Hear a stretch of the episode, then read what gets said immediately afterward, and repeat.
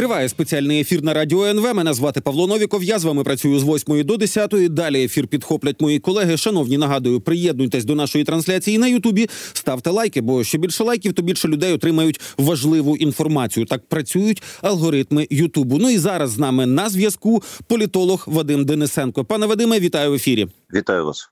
Е, давайте почнемо зі цікавої статистики. Значить, за два тижні шість нафтогазових підприємств на території Росії напередодні, просто таки, ну майже в центрі Санкт-Петербурга, Нєвський Мазут дуже цікаво описали цю ситуацію, коли росіяни повідомили, що нібито збили якийсь безпілотник, але після цього збиття, причому системою С 400 він ще півгодини кружляв і потім, нарешті, кудись там влучив. Серйозні наслідки, але тут уже ну так проявляється певна системність. Наскільки це може вплинути на мешканців Російської Федерації? Ну до них війна вже наближається. Ну дивіться, давайте розділимо ваше питання на дві частини. Перше, е, ми вже зараз бачимо, що вся тактика інформаційна Російської Федерації, коли е, мова йде про будь-які влучання е, наших дронів, зводиться до одного. Вони заявляють про те, що все збито, нічого не сталося. Е, це було в Туапсе, е, це було вчора в Севастополі, між іншим, коли в Більбеку було знищено три літака. Е, це було позавчора. Це було на днях у Санкт-Петербурзі із цим нафтопереробним заводом. Власне кажучи, вони говорять про те, що нічого не сталося. а Потім як просто як по швейку, коли один із героїв Швейка писав літопис свого полку, і він вигадав історію про те, як якийсь солдат, в якому відірвало голову, зробив ще два кроки, а потім збив аероплан. Е, ну от це приблизно те ж саме. Тобто, в принципі, збитий шахет чи пролетів ще 30 кілометрів е, до власника цього заводу, і е, після цього. Е, було завдано удару саме по цьому заводу. Якщо говорити безпосередньо по росіянах, е, да, це відносно інформаційної частини, і вони справді вважають, що таким чином Е, публіка дура, і народ е, буде вважати, що все нормально. І справді я так розумію, що якась частина то може в це вірити, але велика частина перестає в це вірити.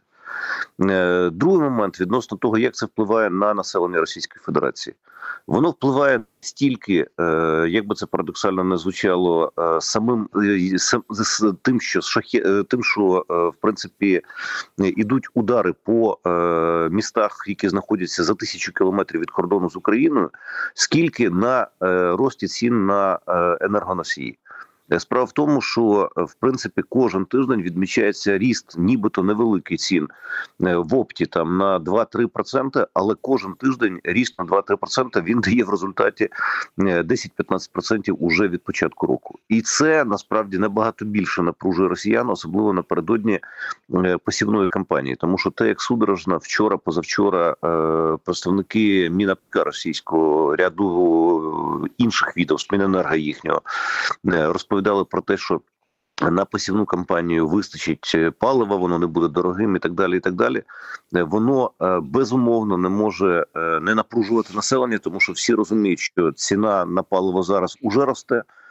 А це значить, що через півроку з відкладенням на півроку ціни на продукти харчування скакнуть в принципі краще. Тому з цієї точки зору набагато більший станом на зараз ефект, звичайно, має страх е, цін і страх е, подорожчання всього від бензина до продуктів харчування.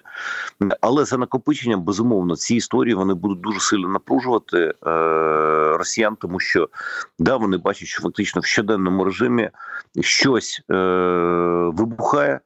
Це призводить до реально серйозних наслідків, але при цьому влада їм бреше. Влада їм бреше, але слухайте, там же напевно може бути ще одна частина да, цього е, народного враження, да, що по, по суті ці підприємства належать олігархам. А ну так це ж по олігархам вдарили, значить так їм буржуям і треба. Ну така частина теж напевно присутня.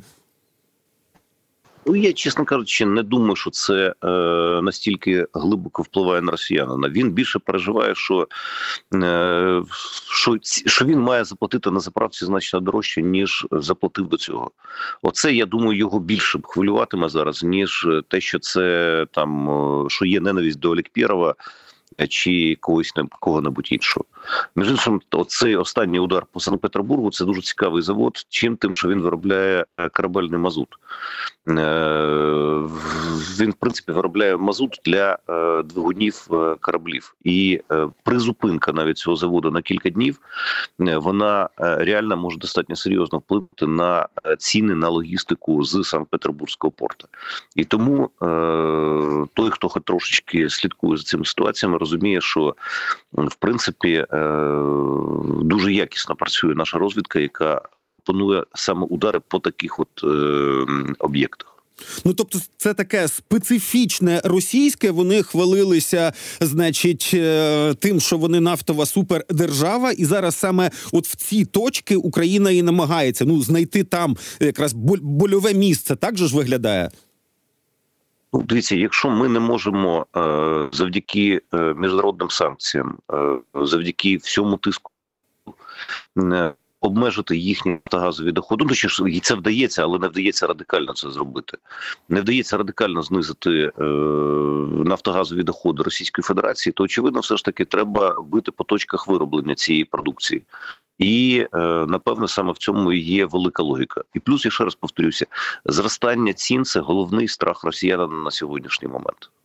Добре, ще одна цікава бульбашка, про яку я напередодні читав, коли готувався до ефіру. Проаналізований ринок нерухомості в Росії. Так от там вже понад 85%, здається, вже 87%, Це кредити, які видані на ну от іпотека. Іпотека видана на пільгових умовах. По суті, комерційні контракти іпотечні чи взагалі з новою нерухомостю лише 17%. І оця бульбашка, яка ну по суті фінансується державним бюджетом, як тільки в державному бюджеті почнуться якісь негаразди, то то ринок нерухомості може рухнути. Ну так принаймні є такі вже обережні е, припущення. Це лаг на півроку, рік-два. Як ви це оцінюєте?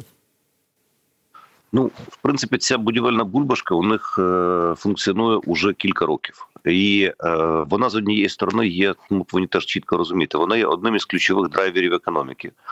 Е, І справді, е, завдяки будівельній галузі, ну будівельна галузь це така священна корова для Російської Федерації останні роки. Е, ну, створюються робочі місця, створюються додаткові робочі місця, і е, плюс до всього іншого відбувається один дуже важливий насправді аспект е, це е, прив'язування людини до цієї території, щоб не відбувалося ніякої міграції, тому що людина, ну як американці кажуть, ніщо так не утримує міцний шлюб, як 25 років кредиту. Так і тут ніщо так не утримує людину в Росії, як 25 років кредиту за півтора кімнатну квартиру.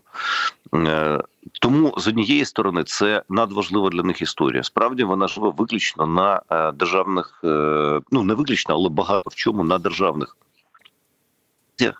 і протягом останнього року різко погіршився портфель е, просрочених кредитів. Збільшився е, портфель просрочених кредитів. Я зараз не згадаю цифру, але реально там е, достатньо вагома цифра збільшення.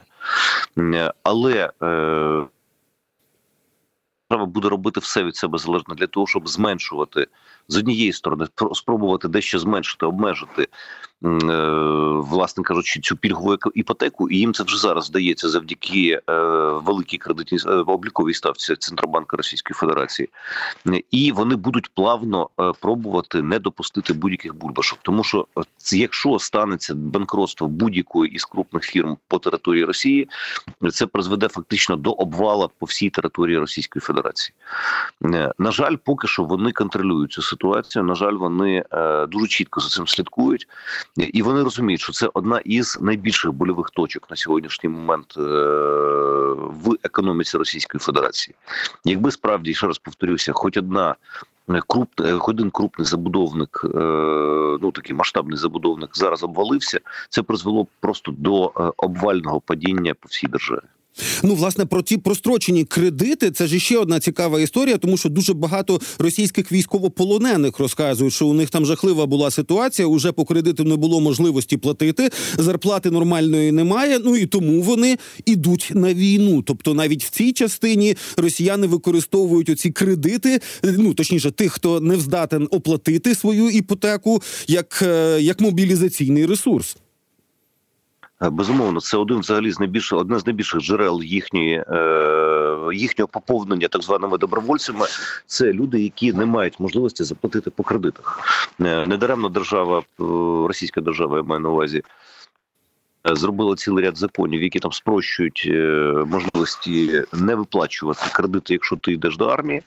Е, і е, таким чином е, велика частина е, із тих добровольців, які от зараз е, ну добровольців в лапках, е, які зараз пішли до російської армії, це ті люди, які не мають можливості заплатити по кредитах, і тому з цієї точки зору кредит історія, і коли ми там говоримо про те, що у них збільшився портфель цих непроплачених кредитів, це з однієї сторони, звичайно, удар по банках і удар по будівельній галузі, або перш за все по банках, але з іншої сторони, це безумовно джерело поповнення російської армії. Тяжко відповісти, який процент, е, але ну те, що це не менше з моєї точки зору 10-15% від тих, хто погодився протягом 2023 року йти Добровільно я маю на увазі не ті, хто там відслужив е, в армії, потім його змусили писати контракт, не тих, кого мобілізували, а тих, хто добровільно погодився зараз йти. Е, це і ще раз повторюсь, не менше 10-15%, а може це і до 25 бути відсотків. Це люди, які мають просрочені кредити.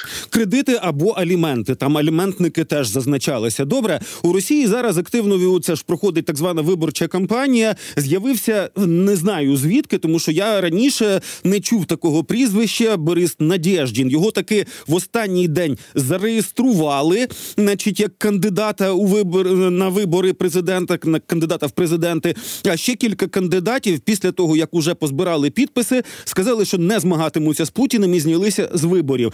Ті, хто збирали підписи і потім знялися, це такі були спойлери, щоб Надєждін не зібрав. Чи про що була ця технологія? Ну, дивіться, перш за все, Надіждіна не зареєстрували. Надіждін просто здав документи і прийняли його. А, да, не виявили порушень, да. Ні, ні, ні, ні, ні, ні, ні, ні. Центроба це, це цик вчорашня вчора. ЦВК Російська заявила про те, що е, не було такої заяви. Вони просто е, взяли його документи до перевірки. Отак, якщо угу. правильно відповісти питання. Тобто він не зареєстрований кандидат. Це перш за все. Е, ситуація наступна. Ситуація така, що Надєждін – це технологія Кремля. Це людина, яка почала ну, вперше його велика посада в російській політиці була е, посада помічника прем'єр-міністра Російської Федерації, е, прізвище якого Кирієнка, е, який зараз є заступником голови адміністрації Путіна і тире людина, яка відповідає за всі вибори. Тобто він е, людина е, не чужда Кремлю. Він до останнього часу ходив на е, всі російські телеканали, на всі російські телешоу, і назвати його опозиціонером, чи тим більше там людиною, яка там не зрозуміла для Кремля, не можна. Просто проблема в тому, що як і завжди на будь-яких таких масових історіях може щось піти не так. І от цього разу пішло все не так по одній простій причині, тому що росіяни зрозуміли, що у них є можливість до е, законного протесту в вигляді підпису за цього самого Надіждіна. І тому вишиковувалися черги. І далі е, Кремль зіткнувся із дуже цікавою історією, яка називається арифметика. Справа в тому, що Володимир Путін е, має обиратися як імператор і має обратися з результатом не менше ніж 85%. Для них зараз 70% – це просто вже дорівнює програшу. Якщо Путін е, себе позиціонує як імператор, як людина, яка має перед ногами вийти з Кремля, і далі бути абсолютно просто з абсолютистськими повноваженнями, він повинен і мати абсолютистські е, рейтинги. Е, ну, Пісков озвучував 90 навіть відсотків, просто якщо згадати. Е, і тут ми маємо е, наступну арифметику. Е, зараз несподівано навколо Надєждіна об'єдналися абсолютно всі, тобто від Навального до Ходорковського і до просто от великої маси тих людей, які просто сиділи в будиночку і, і боялися висунутися. І його нинішній, якщо вірити комуністам, е, головний соціолог комуністів зробив заяву минулого тижня про те, що е, рейтинг Надєждіна 6-7%, е, але це від усіх, а не від тих, хто визначився і прийде на вибори. Якщо говорити від тих, хто визначився і прийде на вибори, його рейтинг на сьогоднішній день може оцінювати приблизно в 10-12%. Ну тобто, давайте просто додамо 85 плюс умовних 10 – це вже 95. Е, а треба ж дати ще комуністу 4-5%, треба дати ЛДПрівцю 3-4%, треба Даванкову, ну це нові люди, дати там 1-2%. і просто тоді Путіну не вистачає голосів для того, щоб для того, щоб в принципі отримати свої 85. Потрібні, 85-90%. Тому потрібно зараз терміново зняти всіх тих, хто може набрати по 0,5%, а їх там 7 чи 8 кандидатів. Ну давайте 7 помножимо на 0,5, це вже буде там 3,5%, 3,5-4%. Е, тобто їх треба всіх зняти, щоб вони взагалі нічого не набрали. Е, і зараз е, Кремль просто для себе приймає рішення або Надіждіна знімають зараз, безпосередньо зараз. Е, ну тому що він дуже багато зараз е, активних фраз робить і робить е, фраз, робить заяви достатньо негативні для Кремля. Хоча це для мене достатньо дивно, будучи ну або це гра така, або він справді отримав головокруження від успіха. Хоча він ніколи не виглядав людиною, яка він завжди був дуже обережною людиною, з того, що я розумію. Або його знімають зараз. Ну і він говорить, що я головний опозиціонер. І це насправді буде дуже хороша технологія для них, тому що він стає лідером замість Ходорковського, Навального і всіх інших. Він стає реальним е, контрольованим лідером, якому дозволяють щось там трошки е, виступати. Може інколи навіть будуть десь показувати, і він тим самим буде нейтралізовувати лібералів, так званих лібералів. Другий варіант його допускають до виборів, але потім його роблять іноагентом, і посеред кампанії його знімають. І є третій варіант. В принципі, він доходить до фіналу ну, до дня голосування до 17 березня, е, і там відбувається просто масштабна фальсифікація, коли е, йому дають там умовних 4,5%. Е, комуніст отримає 5%, і він таким чином е, займає третє місце. Який варіант буде вибраний Кремлем, поки що сказати тяжко. Найбільш вірогідний, звичайно, перший варіант, але е, ну я б їх не я б сказав, 40 30 30 Отак ситуація така. Е, приблизно так. Слухайте, цікаво було подивитися на обличчя тих людей. Я навіть бачив ну деякі деякі відгуки про те, що коли от ви е, коли почали збирати ці підписи за Надєждіна, то люди вперше відчули, що вони в такому, значить, в атмосфері заляканості вони можуть вільно переглядатися один з одним, навіть не поговорити, не висловити якісь там опозиційні чи антивоєнні гасла, а просто оскільки черга, і ця черга не заборонена, то от вони тут гуртуються, дивляться один на одного. О, і ти тут, о, і ти тут. І їм оце їм оце вже сприймається як крута можливість. От е, ну загнати себе в такий цивільний гулаг у них вийшло. А виходити вони звідти збираються. Ну, дивіться, в принципі, все залежить від того, е- як буде чи не буде мінятися ситуація. Е- я вам гарантую, що е якщо завтра відбувається будь-яке ліберальне потепління, ми несподівано узнаємо. Як неймовірна велика кількість людей в підпіллі ненавиділа Путіна, ну все все це буде нагадувати з однієї сторони і розвал радянського союзу, а з іншої сторони, це багато в чому буде нагадувати е, Париж 1945 е, року, коли несподівано фактично 90% французів заявили про те, що вони мали участь в русі опору. Хоча всі розуміли, що 90% були колаборантами. Тому з цієї точки зору тут на це особливо не треба звертати увагу. Тобто вони будуть готові достатньо швидко повернутися до нормальності зразка там якогось там 2012-2013 року. Тобто, це їхня головна мрія. Просто от, для того, щоб ми розуміли. Що є головною свободою для росіянина на сьогоднішній момент? Там нещодавно ми робили соціологічне дослідження е, в Росії, і, зокрема, ми запитували про е, питання свободи. Що для вас є свобода? Тут тому що в будь-якому суспільстві, навіть самому закритому, е, є, є поняття свободи. Так, от щоб ви просто розуміли, на першому місці це свобода вибору професії. Тобто на другому місці це свобода слова. Е, тобто, в даному випадку росіяни е, порівнюють себе з радянським союзом. А вибачте, на другому місці свобода е, передвіження по міру, і на третьому свобода слова. На відміну від вони вважають, що вони живуть в набагато кращому суспільстві ніж в радянському союзі, тому що їм держава не змушує відпрацьовувати три роки після інституту чи після ПТУ. Їм можна виїхати в Єгипет, не спитавши у куратора з КГБ. І в їхньому ефірі є е, які-небудь Ходорковські чи Навальне, які е, а такого в радянському союзі не було, і тому вони живуть в набагато демократичнішій і якіснішій країні ніж радянський союз. Це просто щоб ми зрозуміли, от наскільки от збочене е, уявлення взагалі про поняття свободи, права людини і так далі в Російській Федерації.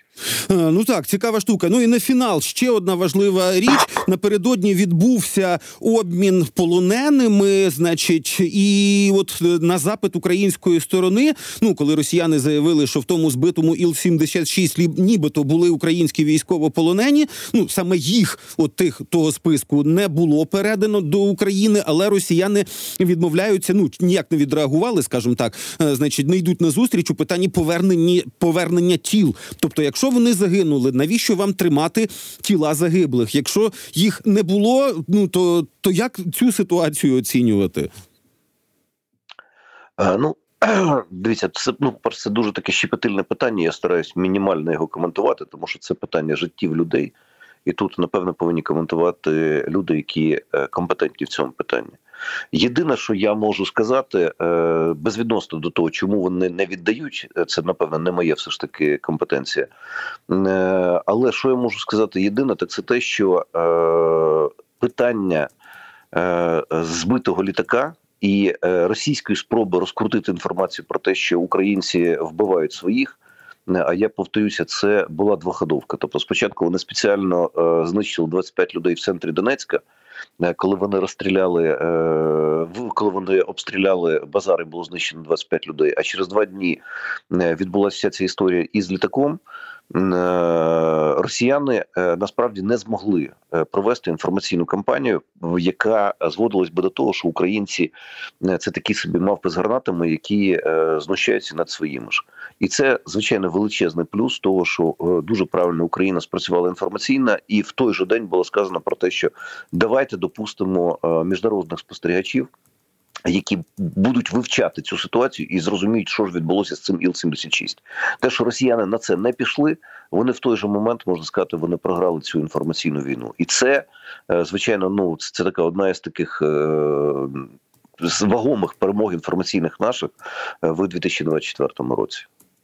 Е, Супер, ну це цікаво обговорювати. Ми розуміємо, що тема, ну, по-перше, дуже дражлива, дуже емоційно важка, бо справді йдеться про життя людей, про смерть людей. Та й тема тих українців і українок, які перебувають в полоні, які перебувають в окупації. Це така важка тема навіть для, для усвідомлення. І тим не менше, ми маємо говорити і на такі складні теми. Дуже дякую вам за розмову. З нами на зв'язку був політолог Вадим Денисенко. Шановні, зараз у нас коротка пауза. Далі новини, і далі ми продовжимо спеціальний ефір.